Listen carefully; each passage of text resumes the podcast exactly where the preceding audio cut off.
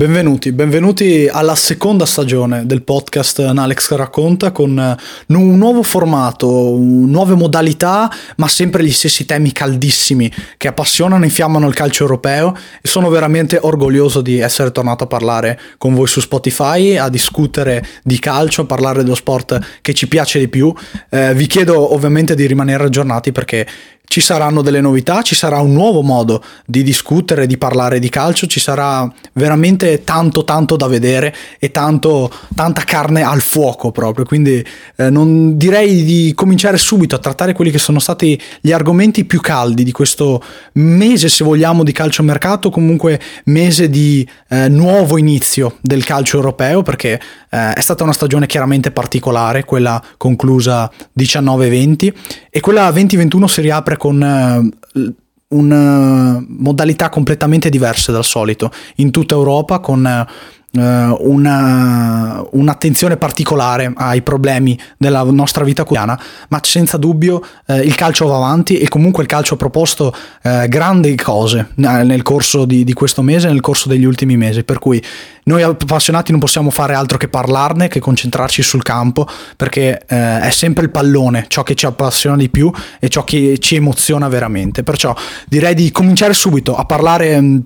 delle tematiche più importanti eh, di questo mese di calciomercato, sì, perché non è stata un'estate di calciomercato, è, stata, è stato un mese eh, sostanzialmente da settembre al 5 ottobre, al momento di registrazione siamo al 3 di ottobre, quindi siamo agli sgoccioli eh, della sessione di, di calcio mercato, ma abbiamo già visto il grosso di quello che sono stati i colpi di tutte le squadre europee. E io direi di partire da quella che è stata la questione più calda dell'estate, o quantomeno sempre la questione più calda delle ultime settimane, ovvero quella che riguarda il Barcellona e Lionel Messi, perché lo stesso argentino, il simbolo, il capitano, eh, il giocatore più forte di tutti i tempi senza dubbio al Barcellona e forse non solo, ha comunicato proprio al suo club che lo ha portato ad essere il migliore di tutti di voler lasciare appunto il, il Blaugrana, voler cambiare maglia, voler affrontare una nuova avventura. E Messi l'ha fatto attraverso un burofax che è una modalità un po' particolare di comunicazione che noi in Italia non possiamo inquadrare facilmente facilmente. Um, spesso viene associato il burofax a un fax, ma in realtà le modalità sono un po' diverse. Comunque, eh, al di là di, di, tutto ciò, c'è da dire che Messi ha fatto una decisione repentina nel voler cambiare proprio società a, a fine di agosto, quando stava per iniziare la finestra di calciomercato, ma quando il Barcellona non era pronto per nulla a questa situazione. Um, si è andata avanti per settimana a parlare di, una, di, uno scontro vero e proprio tra la società, eh, rappresentata dalla figura di José Maria Bartomeu, e, e, ovviamente dalla, dalla pulga argentina con il suo padre agente. Messi sosteneva di fatto di poter esercitare una clausola che lo potesse liberare a zero prima dell'inizio del mercato, ma quando questo mercato però ehm, si basa probabilmente su ehm, accordi fatti in passato, quindi eh, probabilmente il Barcellona sosteneva che l- per quanto riguarda il calciomercato eh, venisse messa una data ben precisa che riguardasse eh, giugno e non agosto, dato che giugno comunque nel mercato regolare nelle sessioni passate riguard- non, eh, non, vedeva ancora il mercato aperto, perciò sostanzialmente Lionel Messi ehm, sosteneva di poter esercitare questa clausola che lo potesse liberare a zero e andare sostanzialmente dove voleva senza alcun problema. Così non è stato, Messi ha deciso, ha dichiarato a gol eh, in un'intervista in spagnolo di non voler portare il club che ha amato e che ama tuttora in tribunale per cause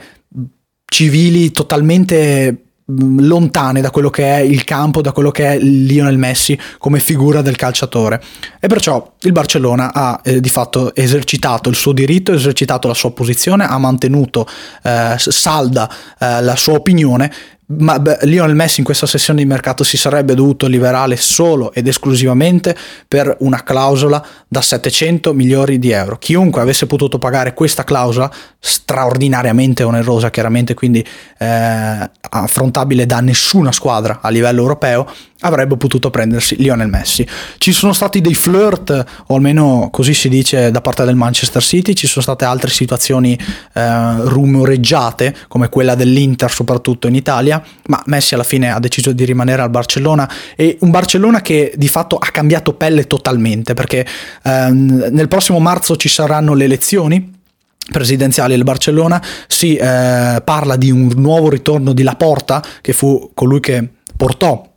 Guardiola ad essere l'allenatore del Barcellona e di fatto inaugurò quello straordinario ciclo che fece a, a emozionare tutti gli appassionati di calcio ehm, con Iniesta, Xavi, Busquets a centrocampo, con Messi in attacco, con Pedro, insomma non è da spiegare, da raccontare quel Barcellona. Quindi si parla di un ritorno di Laporta, per adesso alla guida c'è ancora Bartomeu e Bartomeu eh, si è affidato alla figura di Ronald Koeman in panchina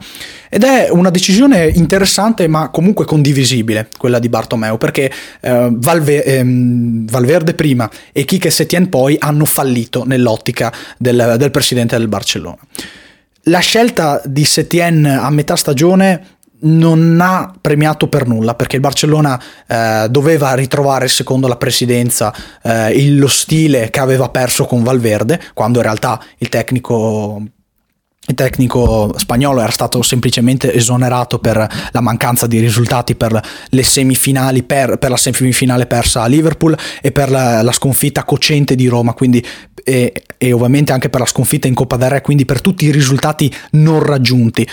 Secondo Bartomeu si doveva recuperare uno stile, ma il Barcellona in questi mesi non ha recuperato né stile e soprattutto non ha ottenuto risultati. È risultata una squadra completamente diversa eh, dal, dalla propria posizione in passato, dal, dal, non solo dal proprio stile ma anche dalla mentalità che si era vista negli ultimi anni anche con Valverde. Quindi è stato un fallimento quello di Kike Setien, allenatore che fatto, aveva fatto benissimo al Betis, aveva fatto benissimo alla Spalmas, ma che probabilmente probabilmente aveva fatto un passo più lungo della sua gamba, eh, venendo chiamato come allenatore del Barcellona. È arrivato Koeman, Koeman che è stato una leggenda de cl- del club, è stato lui che ha segnato il, il gol eh, celebre con cui il Barcellona ha vinto la sua prima Champions League contro la Sampdoria di Vialli Mancini nella finale di Wembley del 92 e Koeman in generale si è dimostrato un ottimo allenatore, soprattutto come CT dell'Olanda.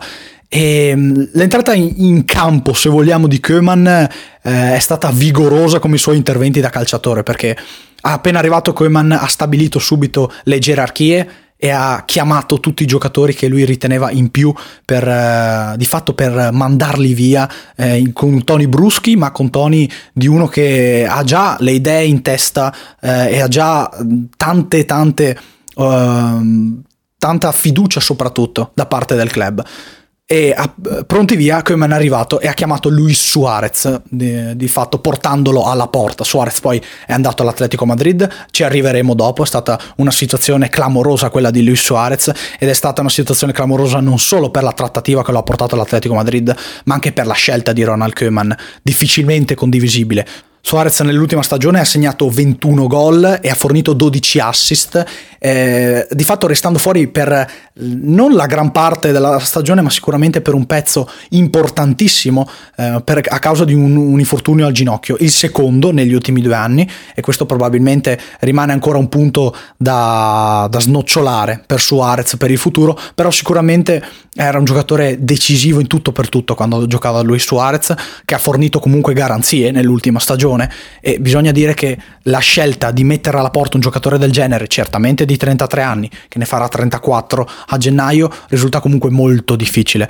dato che poi di fatto Suarez al giorno 3 ottobre 2020 non è stato ancora sostituito da un vero attaccante e per quanto sembra difficilmente lo sarà. Ma Suarez non è stata l'unica vittima di questa, eh, di questa, dittatura, se vogliamo, di Ronald Koeman, perché se n'è andato anche Vidal, direzione Inter, grandissimo colpo chiaramente dei nerazzurri, giocatore che eh, l'anno scorso aveva la media eh, per, fra tiri, fra tiri e gol segnati più alte in Europa, quindi parliamo di un giocatore non solo importante a livello fisico, ma anche importantissimo a livello di definizione, perché Vidal è stato fondamentale per gran parte della stagione del Barcellona ed è stato il giocatore che di fatto ha messo alla porta eh, un'altra cessione dei Blaugrana, ovvero Artur. Artur che è stato scambiato con Miralem Pjanic, um, non è stata presa bene questa operazione da parte dei tifosi del Barcellona, ma francamente i tifosi del Barcellona hanno poco di cui essere contenti e lo hanno manifestato manifestato a gran voce al Camp Nou e Artur eh, se n'è andato alla Juventus ha fatto spazio a Pjanic, ma ciò nonostante Artur era comunque un giocatore secondario, nell'ottica almeno di Kike Setien, eh, a lui veniva preferito Vidal, ma lo stesso Vidal è stato messo alla porta, giocatore che eh, come abbiamo detto dava definizione, dava impatto fisico, dava equilibrio, dava tutto ciò che gli altri centrocampisti del Barcellona non avevano, quindi è stata una decisione probabilmente sbagliata, quella di mettere alla porta Vidal. Come è stata una decisione eh, poco condivisibile anche qui mettere alla porta, porta Ivan Rakitic, Rakitic che se n'è andato veramente per una pippa di tabacco al, al Siviglia, per una cifra che con bonus difficilmente raggiungibili eh, andrà a raggiungere eh, i 9 milioni di euro. Perciò veramente una cifra irrisoria quella che ha portato Rakitic al Siviglia. Rakitic che è tornato a casa è tornato nella squadra da cui era stato prelevato dal Barcellona. Rakitic che è un punto fermo chiaramente ora del Siviglia e che negli ultimi due anni non era per, fo- non era per nulla nel Barcellona. In particolare con l'arrivo di De Jong. Si è sentito e si è eh, notato chiaramente che Rakitic non era più al centro di nessun progetto, ma è stata una decisione sempre di Koeman che di fatto era condivisa in, pienamente dalla società perché Rakitic comunque eh, veniva visto da Bartomeu come un giocatore eh, vecchio, comunque abbastanza avanti con l'età, anche lui tre, eh, 32 anni per lui, una classe 88, perciò davvero un un'operazione eh, vantaggiosa per il Siviglia, vedremo se lo sarà per il Barcellona, comunque un giocatore che a livello tecnico, soprattutto nell'ultimo anno, aveva dato ben poco. Oltre a queste tre gigantesche cessioni, il Barcellona di fatto ha lasciato andare via anche Nelson Semedo. Semedo che era stato il terzino titolare del Barcellona negli ultimi due anni, che era cresciuto di prestazioni in maniera notevole nell'ultimo anno, sia con Valverde che con eh, Quique Setien un giocatore su cui si poteva fare nettamente affidamento. Eh, forse l'unico te- vero terzino destro in rosa perché precedentemente spesso eh, aveva giocato come terzino destro Sergi Roberto, ma giocatore che non si è mai trovato veramente bene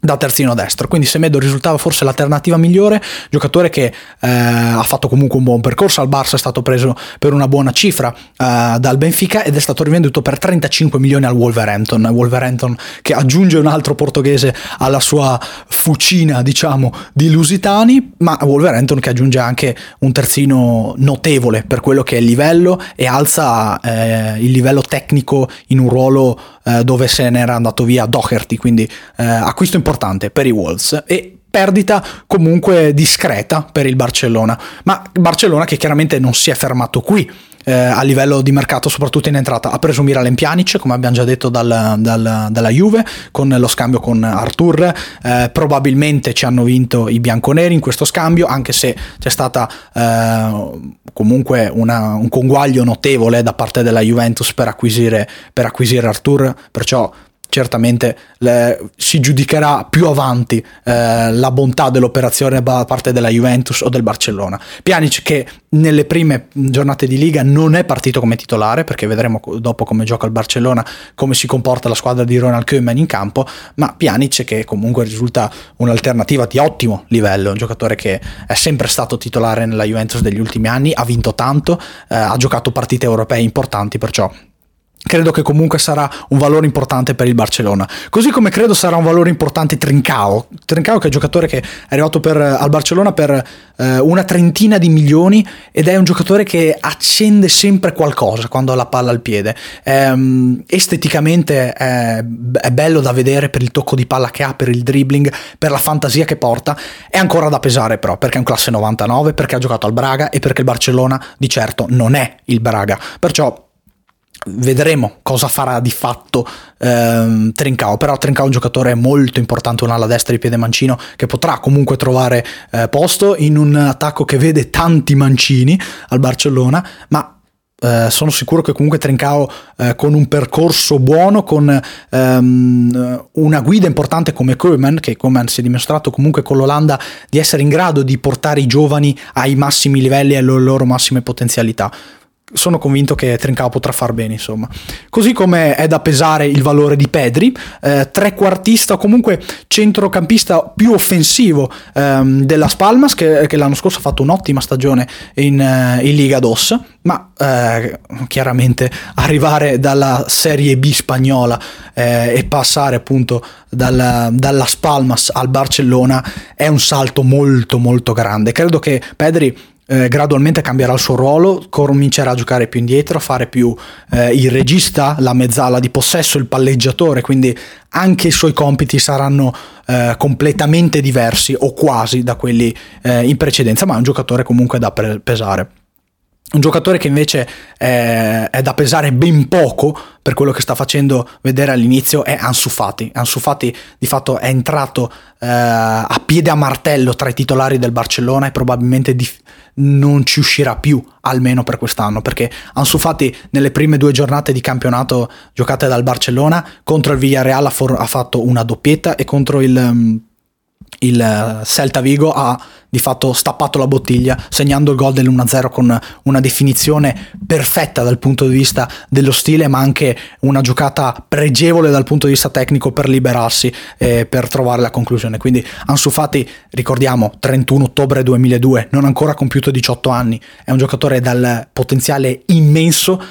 chiaramente si fanno tanti discorsi su Ansu Fati per quanto riguarda raccogliere l'eredità di Lionel Messi. Io sono convinto che diventerà il riferimento tecnico del Barcellona dei, dei prossimi anni, perché un giocatore così passa veramente poche volte, poche poche volte e vediamo comunque Ansu Fati, vediamo a, a com- se riuscirà a tenere questa continuità, come riuscirà a mantenerla, e, però eh, stiamo, siamo davanti a un giocatore enorme dal punto di vista tecnico, enorme. Lo è stato nella sua carriera un giocatore enorme dal punto di vista tecnico anche Coutinho. Coutinho che ora è tornato al Barcellona dopo ehm, un paio di anni abbastanza grigi, perché aveva cominciato bene, era arrivato quasi come sostituto di Neymar, poi mh, di fatto non, non, si è rivelato tale, ma comunque Coutinho eh,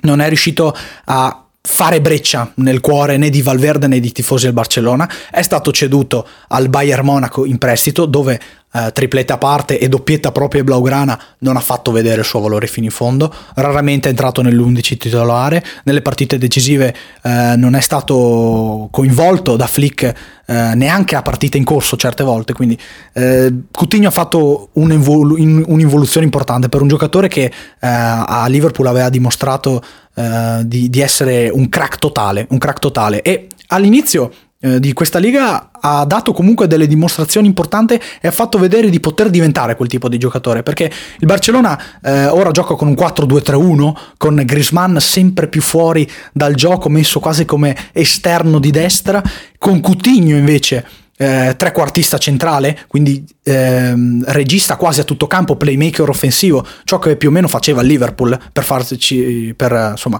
per, per farvi capire, e alla sua sinistra di Coutinho gioca Ansu Fati, chiaramente Messi riferimento centrale, che poi vero riferimento centrale non è, ma per dare eh, una formazione sulla carta, per scrivere alla lavagna come gioca il Barcellona, potremmo parlare di questo. Coutinho dunque si muove proprio eh, come punto di riferimento tecnico all'interno di, di, questo modo di giocare. E io penso che eh, davvero possa dire la sua al Barcellona perché è un giocatore comunque ancora giovane che ha ancora anni davanti eh, a, gran, a, gran, livello diciamo mm, e quindi sono convinto sono veramente convinto che possa tornare quello di una volta. È chiaro che adesso la situazione a Barcellona è tutta da vedere, sia per il futuro che per il presente. Però Coutinho è un giocatore importante, è un giocatore forte tecnicamente e i giocatori forti tecnicamente al Barcellona e nelle grandi squadre ci sanno sempre fare. Così come un altro giocatore forte tecnicamente e che ci saprà fare a Barcellona è Serginho Dest. Serginho Dest è stato l'acquisto che ha sostituito Nelson Semedo, ottima cifra per, uh, per, la sua acquisizione, 25 milioni, giocatore del 2000 che aveva giocato solo una stagione, è vero, ad alti livelli o comunque solo una stagione uh, nella prima squadra dell'Ajax, ma uh, Sergino Dest americano con passaporto olandese ha fatto vedere delle cose pregevoli, ricorda veramente Dani Alves per, per proprietà di palleggio proprio, per tocco di palla, per il modo che sa dare del tuo al pallone ma, ma chiaramente eh, tutto davanti, tutto da, da, far vedere per diventare un giocatore come lo era Dani Alves, però gran, gran colpo del Barcellona. Eh, per, non solo in termini tecnici ma anche in termini economici perché abbiamo visto come il fair play finanziario come la gestione economica degli ultimi anni del Barcellona sia stata eh, non pessima ma sicuramente molto molto difficile molto molto carente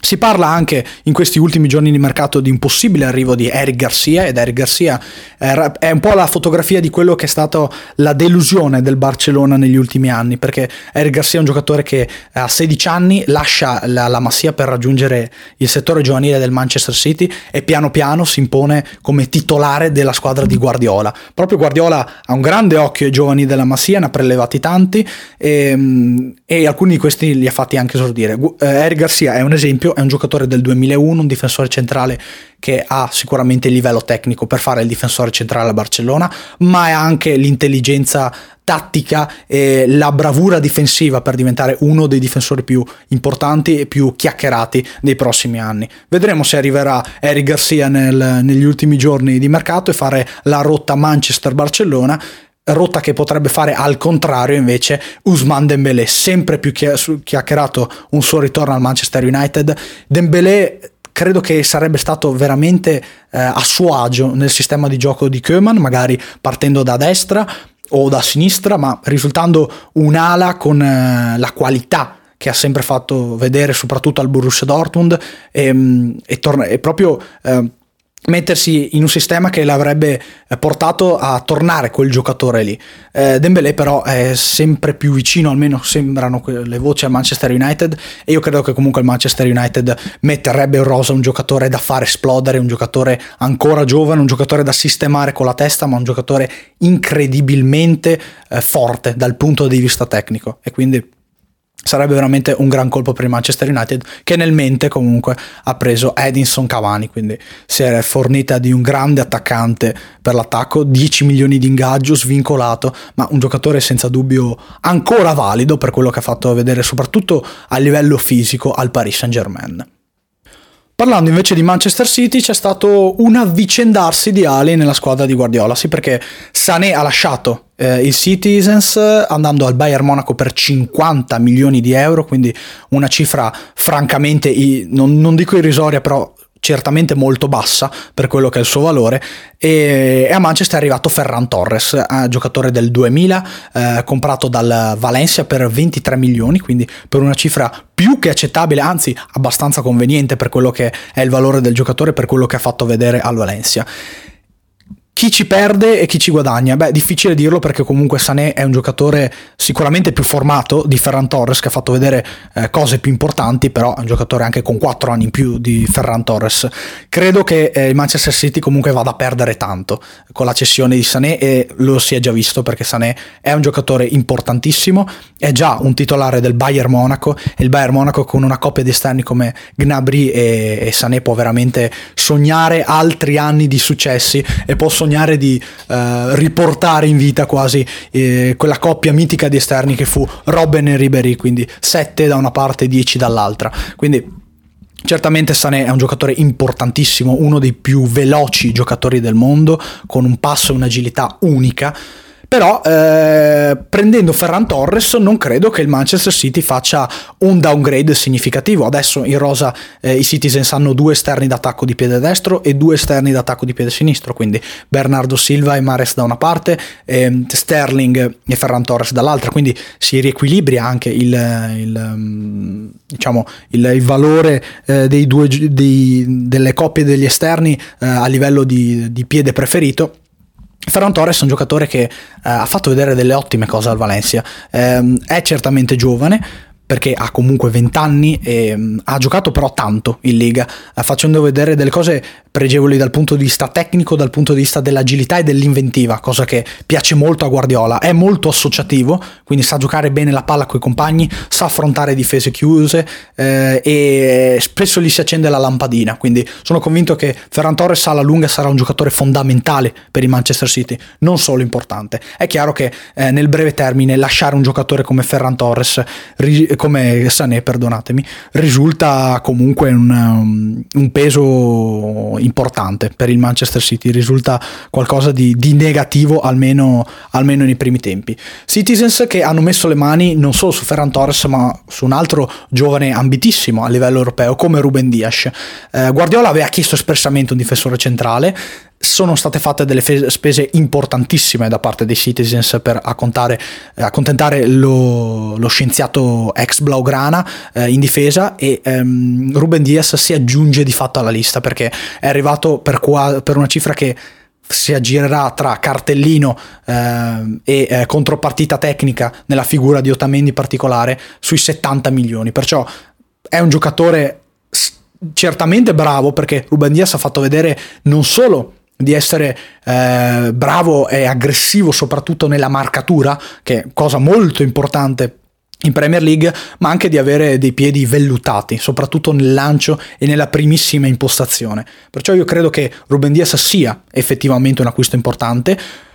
Non, non, bisogna discutere tanto del valore di mercato e associarlo al, al giocatore, però è chiaro che Manchester City ha fatto un investimento importante per un giocatore che ha sempre giocato nel campionato portoghese, quindi un campionato almeno sulla carta inferiore a quello che è la Premier League. Però stiamo parlando di un classe 97, di un giocatore che deve fare che fa 23 anni, che, che, ha 23 anni, perciò sì, ci sono delle ottime prospettive per il Manchester City con Ruben Diaz, anche se, ad essere sinceri, il portoghese non è stata la prima scelta. Si parlava di Koulibaly, si parlava di Jules Koundé, ma soprattutto del senegalese, quindi eh, il, il, Manchester City non è riuscito a pareggiare la richiesta del, economica del Napoli di 75 milioni, così come... Ehm, non ha fatto con il Siviglia per acquisire Jules Koundé. Koundé devo dire che è un nome veramente intrigante, eh, non solo in prospettiva per il Siviglia, ma anche per tante squadre europee, perché è un difensore unico nel suo genere, alto appena 1,80 m, ma con grande elevazione, con grande eh, garra, come direbbero in, eh, in, Sud America, anche se francesi, quindi con, eh, con, grandissima personalità. Jules Koundé, davvero un giocatore ammirevole per eh, livello agonistico. Quindi credo che sarà da osservare in questa stagione a Siviglia, ma eh, che sarà anche da osservare in prospettiva futura per tante squadre che necessitano un difensore centrale, magari Manchester United su tutte, ma vedremo prossimamente. Quindi eh, è arrivato Ruben Diaz, non è arrivato Koulibaly che sarebbe stato perfetto per Guardiola, sarebbe stato probabilmente il preferito di Guardiola ehm, e Koulibaly di fatto eh, rimarrà ancora un fattore importantissimo per il Napoli del futuro e chiaramente per il Napoli del presente. Bayern Monaco invece che con l'arrivo di Sané ha visto un'altra partenza, ovvero quella di Tiago Alcantara. Tiago Alcantara che ha lasciato il, il Bayern per andare a Liverpool, eh, 30 milioni, una cifra incredibilmente bassa per quello che è il valore di Tiago Alcantara, che è stato eh, un pilastro del Bayern Monaco per l'anno scorso. Eh, questo completerà la cessione di Tiago Alcantara, completerà l'evoluzione totale di Joshua Kimmich da perno centrale del centrocampo del Bayern assieme a Goretzka, ma io credo che Tiago sia stata comunque una perdita abbastanza significativa per il Bayern, che è vero, ha altri giocatori in rosa per sostituirlo, eh, comunque il Bayern non ha bisogno di essere rifornito in tardi ruoli visto i risultati raggiunti nella scorsa stagione. Però Tiago è sicuramente un giocatore eh, importante, eh, importante non solo per quello che ha dato, ma anche per, um, per le varie soluzioni che era in grado di dare all'interno della partita e eh, a livello potenziale. Andrà al Liverpool e il Liverpool fa chiaramente il colpo definitivo e il colpo che completa un 11 stellare in tutto per tutto. Vediamo se Tiago Alcantara giocherà davanti alla difesa come si dice o se farà l'interno per lasciare il posto eh, da diciamo mediano a Fabigno. Però è sicuramente un pezzo fondamentale per il Liverpool ed è anche un affare francamente dal punto di vista economico perché un giocatore come Thiago Alcantara strappato soli 30 milioni di euro beh è veramente, veramente un bel colpo. Eh, quindi complimenti al Liverpool e, e Bayern che comunque non, non, eh, non, lo sostituisce di fatto si affida a Tolisso si affida a Mark Roca eh, Mark Roca che è arrivato e arriverà nelle prossime ore, almeno eh, nella, quando, dal momento in cui sto registrando, arriverà nelle prossime ore al, um, al Bayern Monaco dalle Spagnol, quindi un gioco per 15 milioni. Di fatto Mark Rocca non sostituirà Chia, Thiago, ma sostituirà Cuisance, che invece se ne andrà al Leeds, eh, Leeds di, di, Bielsa che ha fatto un progetto ambizioso e che ha delle prospettive veramente, veramente interessanti in Premier League, eh, soprattutto per il modo in cui gioca eh, la squadra del Loco. Ma um, Bayern che comunque a centrocampo uh, è a posto in tutto e per tutto, è a posto in tutti i ruoli della rosa, forse arriverà un, un vice Lewandowski, si parla di Chupomoting, uh, si parla di altri giocatori, ma veramente non, non, c'è da discutere sulla forza del Bayern, è una squadra uh, fortissima in tutti i reparti che forse poteva puntellare il ruolo di riserva di terzino destro di Pavard comprando eh, Serginio Dest. Non è arrivato nessuno ma Pavard risulta un'alternativa affidabilissima. Eh, secondo me è anche molto importante ed è, ed è, stato molto importante che il Bayern Monaco abbia trattenuto David Alaba perché comunque sì um, il Alaba vedrà eh, la fine del ehm, suo contratto con il Bayern Monaco a giugno 2021, ma Alaba è ancora un giocatore importantissimo per il Bayern, eh, forse sottovalutato quasi perché da quando, Sergi, da quando Alfonso Davis si è fatto avanti a spallate e ha preso il ruolo di terzino sinistro, Alaba ha avuto la straordinaria intelligenza di ehm, riciclarsi come difensore centrale e eh, ha fatto molto bene, ha fatto bene per bisogna, dovrebbe anche ringraziare Guardiola perché negli anni al Bayern Monaco di Guardiola hanno portato anche Alaba a farlo giocare da difensore centrale come eh, centrale di sinistra e Alaba è stato, è stato, bravo a condividere la partnership difensiva con Boateng e anche per certi versi a sostituire Sule che comunque si era rotto il crociato ancora nel 2019 e ha avuto un rientro graduale lento ma ehm, di fatto l'assenza di Sule non si è sentita per un giocatore che è importante non solo per il Bayern ma anche per la nazionale tedesca. Perciò eh, complimenti ad Alaba perché rimane un signor giocatore. Vediamo se rimarrà al Bayern Monaco l'anno prossimo. Si, eh, si è parlato di alte richieste richieste eh, dal punto di vista economico dell'austriaco, ma certamente eh, per il presente Alaba è importante e deve rimanere al centro della difesa del Bayern e al centro dei progetti del Bayern. Vedremo poi se gli verrà rinnovato il contratto. Eppure la vera regina del calciomercato del 2020 è stato il Chelsea. Il Chelsea di Frank Lampard che di fatto è tornato pesantemente sul mercato dopo il blocco dei trasferimenti del, del, nella scorsa stagione. Eh, il Chelsea era ripartito da Lampard in panchina, era ripartito da tantissimi giovani che hanno fatto molto bene per quelle che erano le aspettative, hanno portato il Chelsea a rigiocarsi la Champions League ed è stato veramente un bene perché poi eh, attorno a questi giovani che, mm, di belle speranze, ma anche di, di buone sicurezze eh, nel presente, sono stati affiancati super campioni, perché il Chelsea ha sborsato eh, centinaia di milioni sul mercato per portare super campioni, giocatori eh, importantissimi a Stanford Bridge. Eh, c'è una lista di giocatori da nominare per il Chelsea, eh, io direi di partire da quello dall'acquisto più esoso di tutti, ovvero Kai Havertz. Havertz che è arrivato al Bayern per, eh, al Bayern, perdonatemi, al Chelsea per 80 milioni più bonus, un giocatore che in Bundesliga ha fatto vedere delle cose straordinarie, non solo per la sua età, ma anche per la sua qualità sul presente, è davvero un giocatore unico unico, un trequartista di 1,88 m con eh, la qualità eh, nel segnare, la qualità nel servire i compagni e nel dialogare con tutti i giocatori de- della, della, propria squadra. Quindi Havertz è, è stato il trequartista forse migliore della scorsa stagione di Bundesliga, è uno dei giovani più importanti al mondo e adesso è un bene per il Chelsea avere un giocatore così.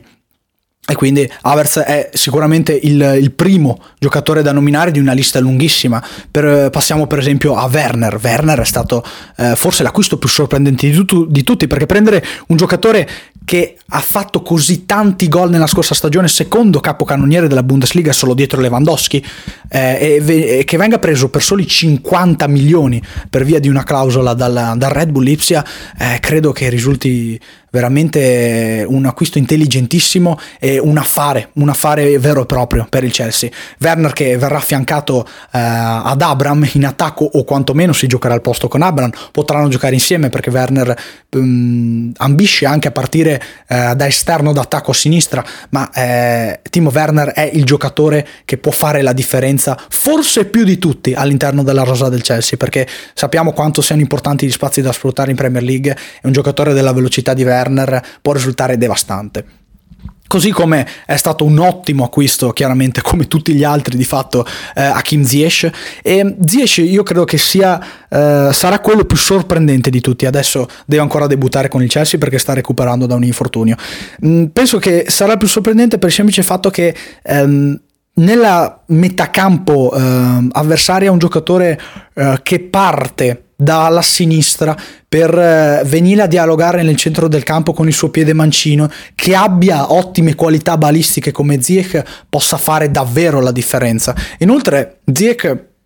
garantisce in qualche modo eh, che il Chelsea possa giocare eh, con i, sei, i suoi eh, quattro giocatori più importanti dal punto di vista offensivo o almeno per quello che si pensa sulla carta, perché eh, io vedo bene il Chelsea con Mount a partire come trequartista sinistro, ehm, Ziyech come trequartista destro, eh, Havertz al centro e Werner come punta centrale. Poi chiaramente potrà giocare Abram, potrà giocare Pulisic, potrà giocare Hudson Odoi, quindi le alternative del Chelsea sono infinite. Però un giocatore come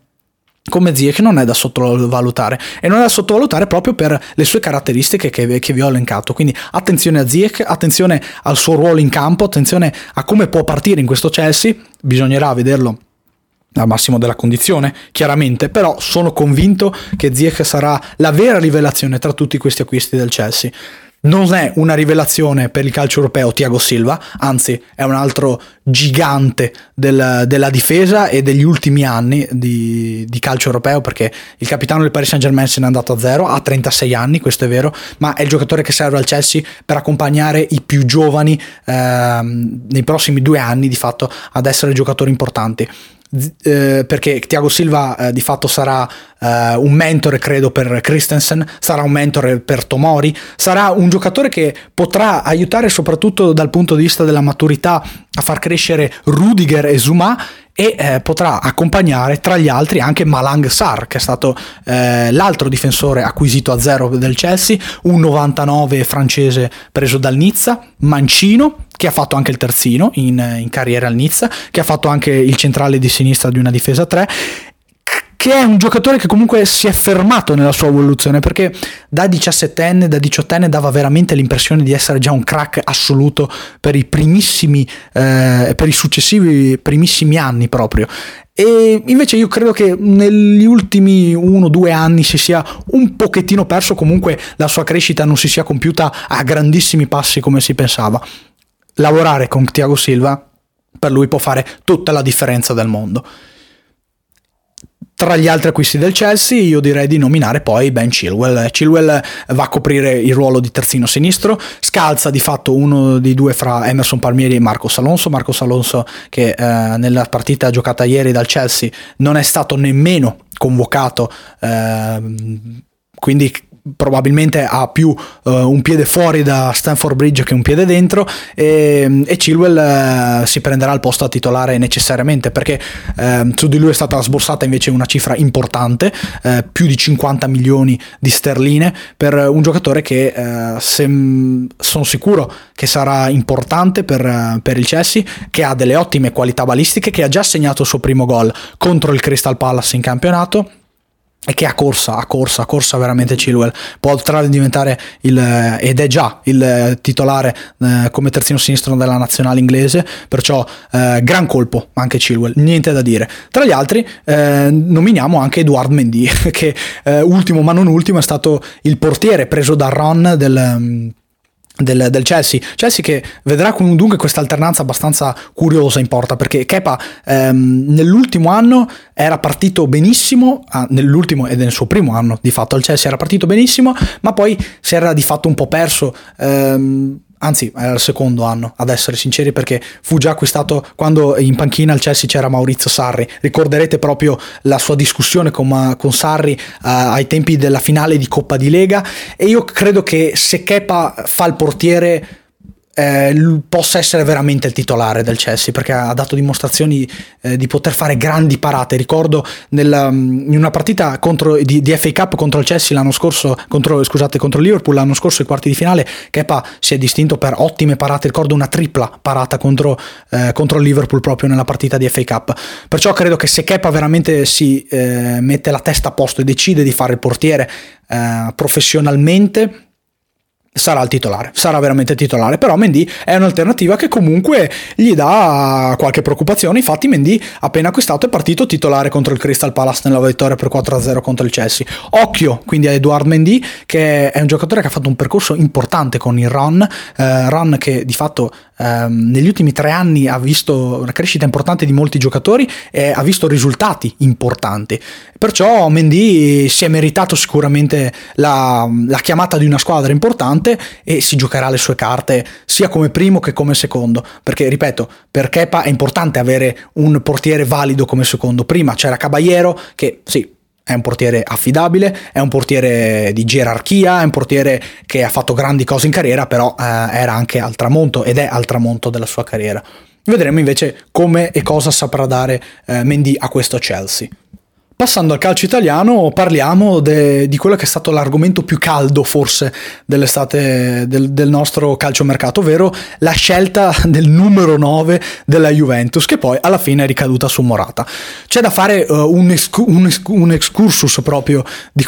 la, di quelle che sono state le trattative in questo mese e mezzo di fatto di calciomercato, perché probabilmente, secondo quelle che sono le fonti più vicine al club bianconero, il preferito di Andrea Pirlo era Edin Dzeko. Eh, r- di fatto risulta um, sarebbe risultato importante soprattutto per le sue doti tecniche e per la sua capacità di non essere proprio una prima donna, o almeno questo a detta di tutti. È chiaro che eh, il valore di Geco non è da spiegare perché l'ho fatto vedere alla Roma, l'ho fatto vedere eh, da capitano della Bosnia, l'ho fatto vedere al Manchester City in carriera. Geco è un imperatore nel gioco della Roma ed è un giocatore importantissimo. Forse dal punto di vista eh, del, di, una, di, un'eventuale trattativa che poi non è andata in porto non sarebbe stato l'ideale per la Juventus perché la Juventus ha ceduto, ha, ceduto, ha di fatto rescisso il contratto di Higuain ehm, Higuain prendeva 7 milioni e mezzo ma poi prendere un giocatore come Geco sempre a 7 milioni e mezzo di ingaggio forse non sarebbe stato il massimo. Alla fine non è stato così e poi si sono aperte eh, situazioni interessanti sempre all'interno del calciomercato della Juventus. Geco è stato messo da parte per quello che è, è, stato di fatto il grande obiettivo della dirigenza bianconera, ovvero Luis Suarez, perché abbiamo parlato eh, di quanto Luis Suarez sia stato messo alla porta dal Barcellona e di quanto avesse eh, voglia anche di, di, venire alla Juventus. Suarez che eh, c'è stato l'episodio enigmatico ancora ad oggi dell'esame di B1 di, di italiano, insomma per varie complicazioni burocratiche legate al passaporto che lo avrebbe reso un giocatore comunitario, Suarez alla Juventus non ci è mai arrivato. E io credo che eh, Luis Suarez eh, sarebbe stato veramente, veramente l'attaccante ideale. Basta considerare le due figure più importanti dell'attacco dei bianconeri, Cristiano Ronaldo e Dybala. Cristiano Ronaldo ha avuto il, periodo, il periodo migliore della sua carriera giocando in coppia con Benzema da seconda punta e da straordinaria ala d'attacco qual è e giocare con Suarez eh, per Cristiano Ronaldo sarebbe stato incredibilmente bello dal punto di vista tecnico ma anche produttivo perché Suarez abbiamo detto di quanto sia bravo e quanto sia cattivo sotto porta a occupare l'area ma di quanto anche sia capace nel dialogare con i compagni soprattutto proteggendo palla a spalla e la porta ha questa capacità di fare le, le sponde in maniera stilosa in maniera eh, esteticamente pulitissima ma anche molto molto efficace. Suarez poi ha i colpi del grandissimo giocatore e di fatto Suarez non sarà l'attaccante della Juventus. Eh, Suarez si sarebbe integrato anche molto bene con Paolo Dybala perché la giocata iconica del Barcellona eh, con la triangola iconica, sicuramente non iconica ma certamente molto importante negli ultimi anni con la triangolazione tra Messi e Suarez per il tiro della pulga argentina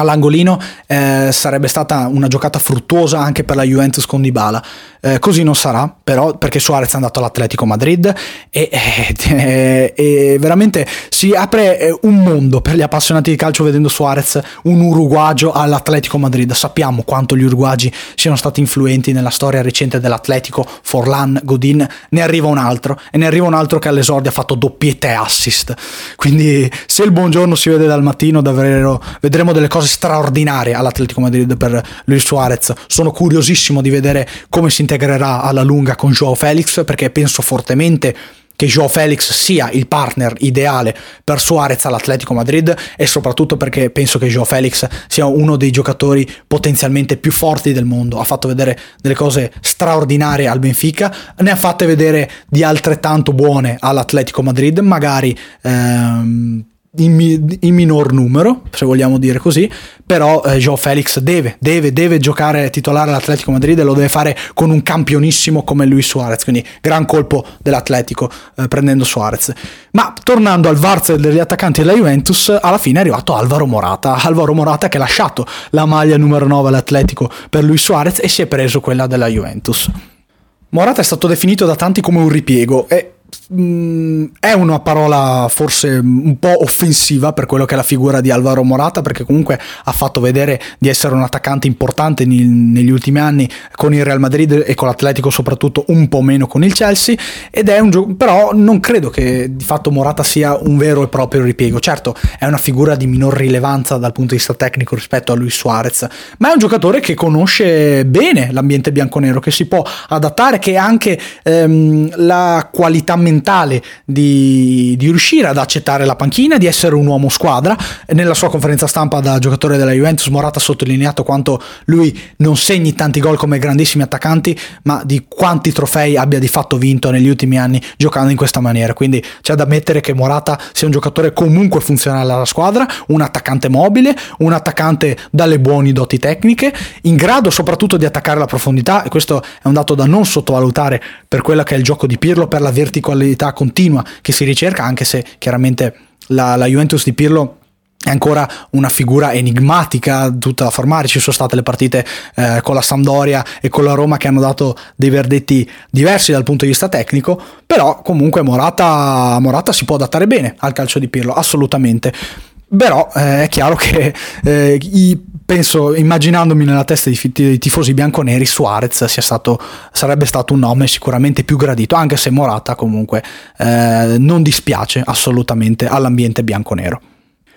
E sempre parlando di, sca- di, squadre italiane, da Torino ci spostiamo di qualche mil- chilometro a Milano e parla- parlando dell'Inter, Inter che è stata ed è eh, di fatto la, la, rivale numero uno alla, scu- alla, conquista dello scudetto per la Juventus. Io farei anche un inciso eh, sulle altre squadre italiane perché l'Atalanta si è eh, fornita ancora di altri giocatori fortissimi dal punto di vista tecnico, Miranchuk, Lammers e altri vari, quindi attenzione all'Atalanta perché quella che tra tutte forse è quella parte con più certezze insieme all'Inter e i nove punti nelle prime tre partite lo dimostrano. E io direi anche attenzione a Milan e Napoli perché il Milan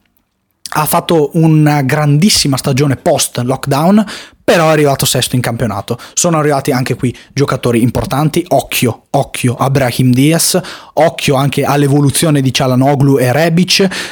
occhio a come potrebbe esplodere Raffaele Leao nel corso del suo secondo anno in, in rossonero però eh, il Milan eh, deve ancora eh, farsi vedere, farsi vedere del tutto, deve ancora dare dimostrazioni a lunghissimo termine ehm, di, di, sicurezze, di meccanismi eh, oliati del tutto, perché certo il Milan ha fatto molto bene post lockdown, però aveva bisogno anche di recuperare e di fare eh, una stagione del genere, però eh, vedremo insomma, sono convinto che anche il Milan potrà dire la sua quantomeno per un posto in Champions e poi vedremo. Napoli invece che riparte eh, molto sottovalutata rispetto agli anni scorsi, con eh, Gattuso che è abituato ad essere sottovalutato in carriera per quello che ha fatto vedere, per come è arrivato al Napoli, per come è arrivato al Milan, ma che ha dato sempre delle dimostrazioni incredibilmente importanti. E mi viene da dire occhio soprattutto a Victor Osimen, perché parliamo di un giocatore che può fare la differenza in Serie A in tutto e per tutto. Eh, morfologicamente ha un fisico statuario, eh, ma anche la capacità di attaccare la porta come pochi non solo in Italia ma anche in Europa, quindi davvero attenzione a Napoli, davvero attenzione a Osimen. Tornando a noi però e parlando dell'Inter, eh, possiamo dire di essere davanti alla corazzata che Conte aveva sempre immaginato nella sua testa fino a quando è stato chiamato da Zhang per essere l'allenatore dei nerazzurri, perché eh, i rinforzi tanto chiamati, tanto desiderati e soprattutto tanto invocati con veemenza dallo stesso allenatore leccese sono arrivati in questa sessione di calciomercati. Prima, primo su tutti io direi Ashraf Hakimi Hakimi perché? Perché Hakimi è il super upgrade che l'Inter aveva bisogno per la fascia destra. Passare da Candreva ad Hakimi risulta eh, sicuramente importante e impattante per, eh, per, l'economia di una squadra che si basa molto sul gioco dell'esterno di parte, eh, di destra e di sinistra. Hakimi è uno specialista di quel ruolo perché ha fatto il quarto di un centrocampo a 4 ma con una difesa a 3 al Borussia Dortmund. Ha dialogato spesso con una punta esterna come Sancho quindi sa presentarsi in area di rigore per la definizione e lo ha fatto vedere al suo esordio da titolare contro il Benevento. Ma Hakimi è un giocatore eh, anche molto giovane che potrà moltiplicare il proprio valore economico nei, nei prossimi anni che è arrivato per una cifra assolutamente accettabile perché 40 milioni per un 99 di questo livello e, di, mm, e per quello che ha fatto vedere eh, già eh, in 21 anni di, di, vita è veramente veramente importante. Perciò sono convinto che Hakimi sia il vero super upgrade dell'Inter. Per quanto aver acquisito un giocatore come Vidal sia, eh, sia una cosa da non sottovalutare perché Vidal è sempre stato il preferito di Conte eh, alla Juventus. È sempre stato probabilmente il giocatore invocato forse più di tutti da quando è arrivato eh, all'Inter e Vidal eh, rappresenta una soluzione importantissima per il centrocampo nero-azzurro mi fa un po' paura un concetto mh, mm, per quanto riguarda l'Inter. Eh, secondo me la grave mancanza dell'Inter nella scorsa stagione è non aver avuto la capacità di alternare ai momenti eh, di grande euforia e grande eh, stabilità tecnica e soprattutto fisica, eh, ai momenti invece di ehm, meno lucidità, soprattutto dal punto di vista fisico. E quando manca la lucidità, eh, vengono a meno anche le soluzioni. L'Inter aveva bisogno di più soluzioni nell'anno scorso. È arrivato Eriksen a gennaio ed è arrivato quello che era prima di, di, diventa, di, di arrivare all'Inter uno dei trequartisti più importanti al mondo, un epicentro tecnico vero e proprio. Eriksen non si è mai adattato mh, mm, di fatto all'Inter e l'arrivo di Vidal mi fa pensare che Eriksen sarà sempre meno al centro del progetto tecnico nerazzurro e questo credo che sia una cosa um, non buona per l'Inter perché l'Inter certamente prende un altro giocatore di intensità a centrocampo lo affianca a una mezzala come Barella e a un regista come Brozovic a un altro giocatore uh, impattante dal punto di vista tecnico come Sensi ma toglie un giocatore che poteva essere importantissimo dal punto di vista qualitativo come Eriksen. Perciò sono convinto che Vidal avrà un impatto e lo ha già avuto importante all'Inter. Sono convinto anche che eh, sia uno di quei giocatori che eh, darà la mentalità vincente che tanto eh, ha sempre voluto far, ehm, far, di fatto eh, far apprendere ai propri giocatori Antonio Conte eh, però Vidal credo che limiti il minutaggio di Eriksen e questo non sono convinto che sia una buona cosa in tutto e per tutto perché Vidal è un giocatore che va più o meno ad occupare la zona di campo di Eriksen magari in maniera diversa arrivando con più intensità arrivando con più corsa eh, occupando l'area maggiormente, eh, e però comunque sì, penso proprio che Eriksen verrà limitato con l'arrivo di Vidal. Eh, un altro arrivo importante secondo me più sottovalutato degli altri è stato quello di Kolarov, perché Kolarov rappresenta un'alternativa perfetta in tutti i due ruoli che ha ricoperto in carriera e che può ricoprire nel 3-5-2 perché Kolarov nell'ultimo anno alla Roma è stato un ottimo eh, difensore centrale di sinistra e quindi credo che l'alternanza con Bastoni sia solidissima in quel ruolo ma Kolarov eh, ha fatto vedere chiaramente in carriera di essere eh, un esterno comunque un terzino eh, importante certo è che col passare degli anni vedo sempre meno Kolarov eh, esterno a tutta fascia eh, in un 3-5-2 perciò penso che lì Kolarov lo vedremo davvero poco ma l'ex Roma dà quello che Conte ha sempre richiesto di fatto ai suoi giocatori, ovvero mentalità, ovvero eh, impegno, professionalità, voglia di vincere, voglia di vincere e quindi penso proprio che Kolarov sarà, sarà importante anche per le soluzioni tecniche che può dare all'interno della partita, ricordiamo un giocatore che batte benissimo punizioni e calci d'angolo fra le altre cose. All'Inter è tornato invece oltre a Pinamonti, mm, che Pinamonti ha fatto un anno abbastanza negativo al Genoa, è tornato anche eh, Ivan Perisic. Eh, Perisic credo che sia un'incognita ancora dal punto di vista tattico e dal punto di vista della mentalità dello stesso giocatore. È vero che Perisic si è dichiarato certamente con la indole eh, al sacrificio, con la voglia di impegnarsi di più, con eh, la mentalità gio- per giocare nel 3-5-2 come quinto di sinistra.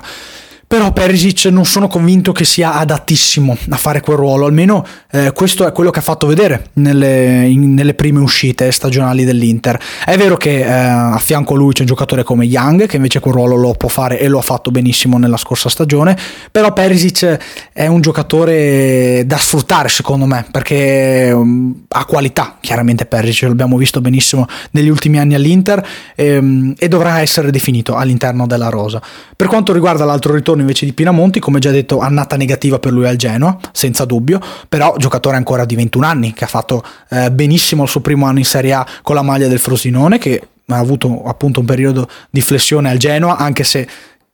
giocare nel Genoa, soprattutto negli ultimi anni, non credo che sia facile per nessuno, tantomeno per un giovane che deve esplodere come Pino Monti, su cui erano state poste tante speranze, tante pressioni. Quindi ehm, è, da, è, da, valutare anche la stagione di, di, di Pinamonti eh, al Genoa e da, di, da rivalutare soprattutto. Però credo che come vice Lukaku possa avere tutte le carte in regola per uh, entrare nella rosa dell'Inter. Perciò uh, sì, Pinamonti non avrà il minutaggio che, che potrebbe sperare in altre squadre, però Pinamonti alla fine rimarrà nella rosa dell'Inter e avrà l'occasione di, di, essere un altro attaccante insieme a Lukaku, Lautaro e Sanchez, perciò attenzione anche a Pinamonti. Per quanto riguarda le uscite, credo che peserà di più alla fine, alla lunga, eh, l'addio di Godin, perché certo Godin non è mai stato ideale per quella che è l'idea di Conte come terzo di destra nel 3-5-2. Però Godin aveva fatto vedere, nel, soprattutto nella corsa in, a, alla finale di Europa League, di essere un giocatore adatto per mentalità. E questo credo che sia importantissimo per quanto riguarda l'Inter di Conte, per quanto riguarda sempre quello che Conte vuole dare ai suoi giocatori. Però eh, Godin, oltre a questo, eh, si era adattato bene alla fine a fare il terzo di destra. Credo che alla lunga, se vogliamo, per gli ultimi anni della sua carriera, uh, sarebbe stato utilissimo all'Inter per essere la riserva di De Frey al centro della difesa 3. Evidentemente non viene ritenuto pronto neanche per quello, non viene ritenuto più adatto, più che pronto chiaramente perché Godin pronto nella sua carriera lo è stato già abbastanza. Però Godin è andato al Cagliari, eh, grande, grande acquisto per il Cagliari, senza dubbio, eh, però anche secondo me perdita discreta per l'Inter. Perdita discreta soprattutto per quello che è la posizione di Skriniar all'interno della rosa dell'Inter. Probabilmente rimarrà, ci sono stati vari rumor su di lui, poi sempre smentiti dalla società nelle figure di Ausilio e Marotta, ma Skriniar è un giocatore, che è apparso abbastanza in difficoltà lo scorso anno all'Inter, ehm, con la sua eh, involuzione eh, ha dato spazio a Bastoni come terzo di sinistra, quando nell'idea iniziale il terzo di sinistra della difesa 3 era lui e come, come suo dirimpettaio dall'altra parte proprio Diego Godin. Ora di quella difesa eh, rimane solo Skriniar, però probabilmente nel ruolo di terzo di destra su cui ci sono stati ancora tanti dubbi nel corso degli ultimi mesi. Io credo che comunque per Skriniar non sia un problema dal punto di vista tecnico giocare in quel ruolo. Quando lo vedo giocare lì penso sempre che eh, entrando nella testa di, di, un difensore forte qual è, eh, penso sempre che ci sia in qualche modo un rifiuto a giocare in quel ruolo. Magari dà ascolto a troppe voci che lo vogliono eh, come eh, giocatore migliore nella difesa 4, magari semplicemente va bene, ma Skriniar dovrebbe fare meno attenzione a queste cose e concentrarsi nel giocare da terzo di destra nella difesa 3 perché sono convinto che sia in grado di farlo perché ci sono uh, difensori forti e difensori meno forti. Skriniar fa parte sicuramente della categoria di difensori po' forti. È ancora giovane perché Skriniar ha 25 anni quindi ha veramente tantissimo tempo davanti e tutte le possibilità per diventare un, un, difensore importante. E credo che lo debba fare al più presto perché comunque con l'addio di Godin eh, le alternative in difesa per l'Inter sono tante ma non tantissime. Abbiamo parlato dell'alternanza tra Kolarov e Bastoni come terzi di, di sinistra. C'è Ranocchia eh, però però però cioè, oltre ad Ambrosio credo che, che Skriniar debba, debba fare il suo come titolarissimo nel ruolo di terzo di destra. Vediamo se si sbloccherà nel corso della stagione eh, ha iniziato comunque eh, facendo una buona prestazione contro la Lazio e contro il Benevento perché era partito eh, dalla panchina contro la Fiorentina la prima stagionale dell'Inter però vediamo, insomma, Skriniar è un altro valore da pesare in un Inter che comunque presenta tutte le carte in regola, nonostante eh, l'incognita Eriksen per, eh, per essere la regina del nostro campionato o comunque per poterlo diventare. Insomma, abbiamo toccato tanti temi, eh, abbiamo parlato veramente tanto, ehm, ci daremo appuntamento prossimamente per toccare altre, eh, altre tematiche, altre... Mh, mm, altri argomenti di tendenza per quello che è il calcio europeo e io non posso fare altro che ringraziarvi per avermi ascoltato e uh, a darvi appuntamento ai prossimi podcast.